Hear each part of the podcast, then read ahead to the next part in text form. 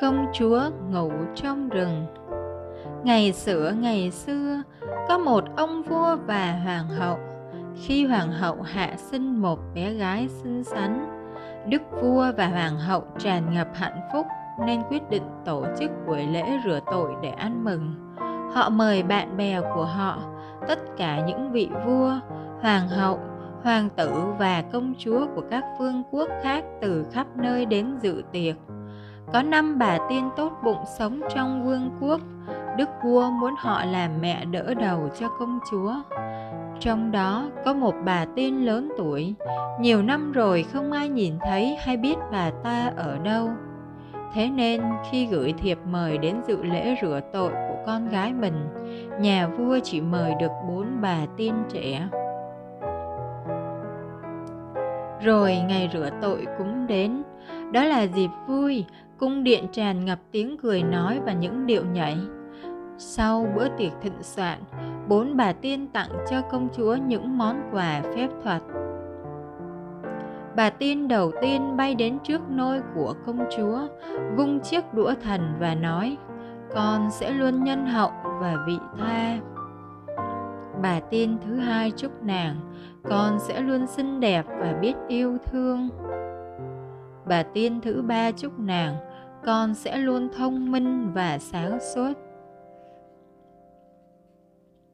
Công chúa nhỏ được ban tặng mọi thứ tốt đẹp nhất, nhưng khi bà tiên thứ ba vừa ban lời chúc xong, thì có một tiếng động lớn, cửa cung điện bật tung. Đó là bà tiên lớn tuổi. Bà ta tức giận vì không được mời đến dự lễ.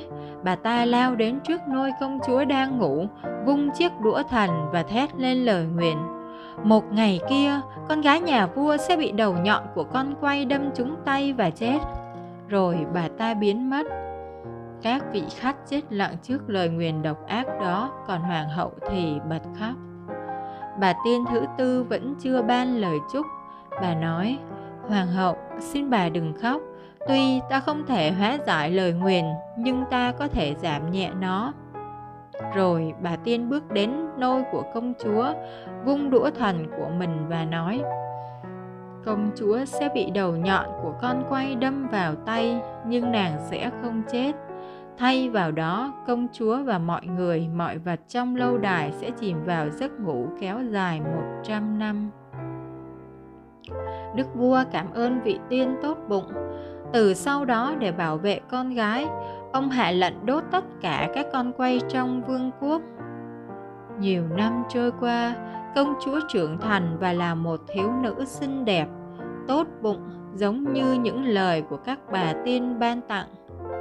Một ngày nọ, để tự tiêu khiển, công chúa quyết định khám phá những căn phòng trước đây nàng chưa từng bước vào trong lâu đài.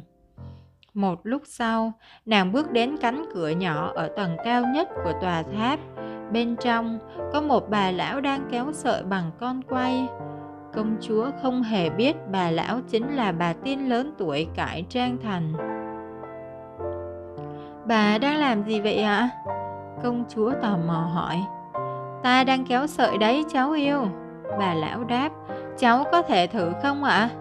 Công chúa nói, và rồi công chúa bị đầu kim đâm vào tay trước khi cô chạm được con quay và chìm vào giấc ngủ sâu thật sâu một không khí im ắng kỳ lạ bao trùm cung điện từ khu vườn cho đến tòa tháp cao nhất đức vua và hoàng hậu bắt đầu ngáp trong chốc lát mọi sinh vật sống bên trong lâu đài dần chìm vào giấc ngủ sâu thật sâu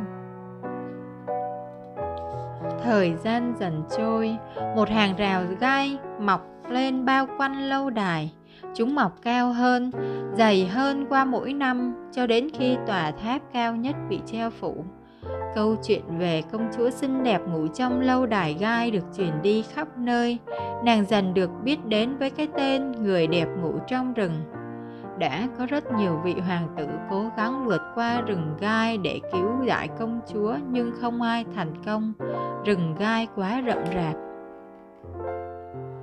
Chính xác 100 năm kể từ khi công chúa chìm vào giấc ngủ, một chàng hoàng tử anh Tuấn đã nghe về câu chuyện người đẹp ngủ trong rừng và quyết định tìm cách hóa giải lời nguyền đánh thức nàng công chúa say ngủ.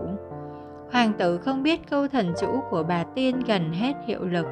Khi chàng đẩy hàng rào gai ra, mỗi cái gai bỗng biến thành hoa hồng, một con đường hoa hồng hiện ra một cách thần kỳ để chàng bước qua. Hoàng tử nhanh chóng bước vào lâu đài. Khắp nơi không một tiếng động, chàng thấy nhiều người và động vật ngủ ở các căn phòng. Cuối cùng, chàng tìm thấy một căn phòng nhỏ trên tòa tháp, nơi công chúa đang nằm ngủ. Hoàng tử nhìn nàng và sau đó dịu dàng hôn nàng nàng công chúa đang say ngủ bỗng mở mắt và mỉm cười với hoàng tử. Một ánh mắt nhìn thân thương, họ đã phải lòng nhau. Khắp lâu đài, mọi người cũng thức giấc. Đức vua và hoàng hậu dụ mắt sau giấc ngủ dài và hạnh phúc hơn khi thấy con họ gái họ đã thức dậy. Họ chào đón chàng hoàng tử điển trai đã cứu công chúa của họ. Lâu đài một lần nữa lại tràn ngập tiếng cười nói vui vẻ đức vua chuẩn bị hôn lễ linh đình cho công chúa và hoàng tử. Ông cho mời tất cả mọi người trong vương quốc, người đẹp ngủ trong rừng, cưới chàng hoàng tử đẹp trai của mình và họ sống hạnh phúc mãi mãi về sau.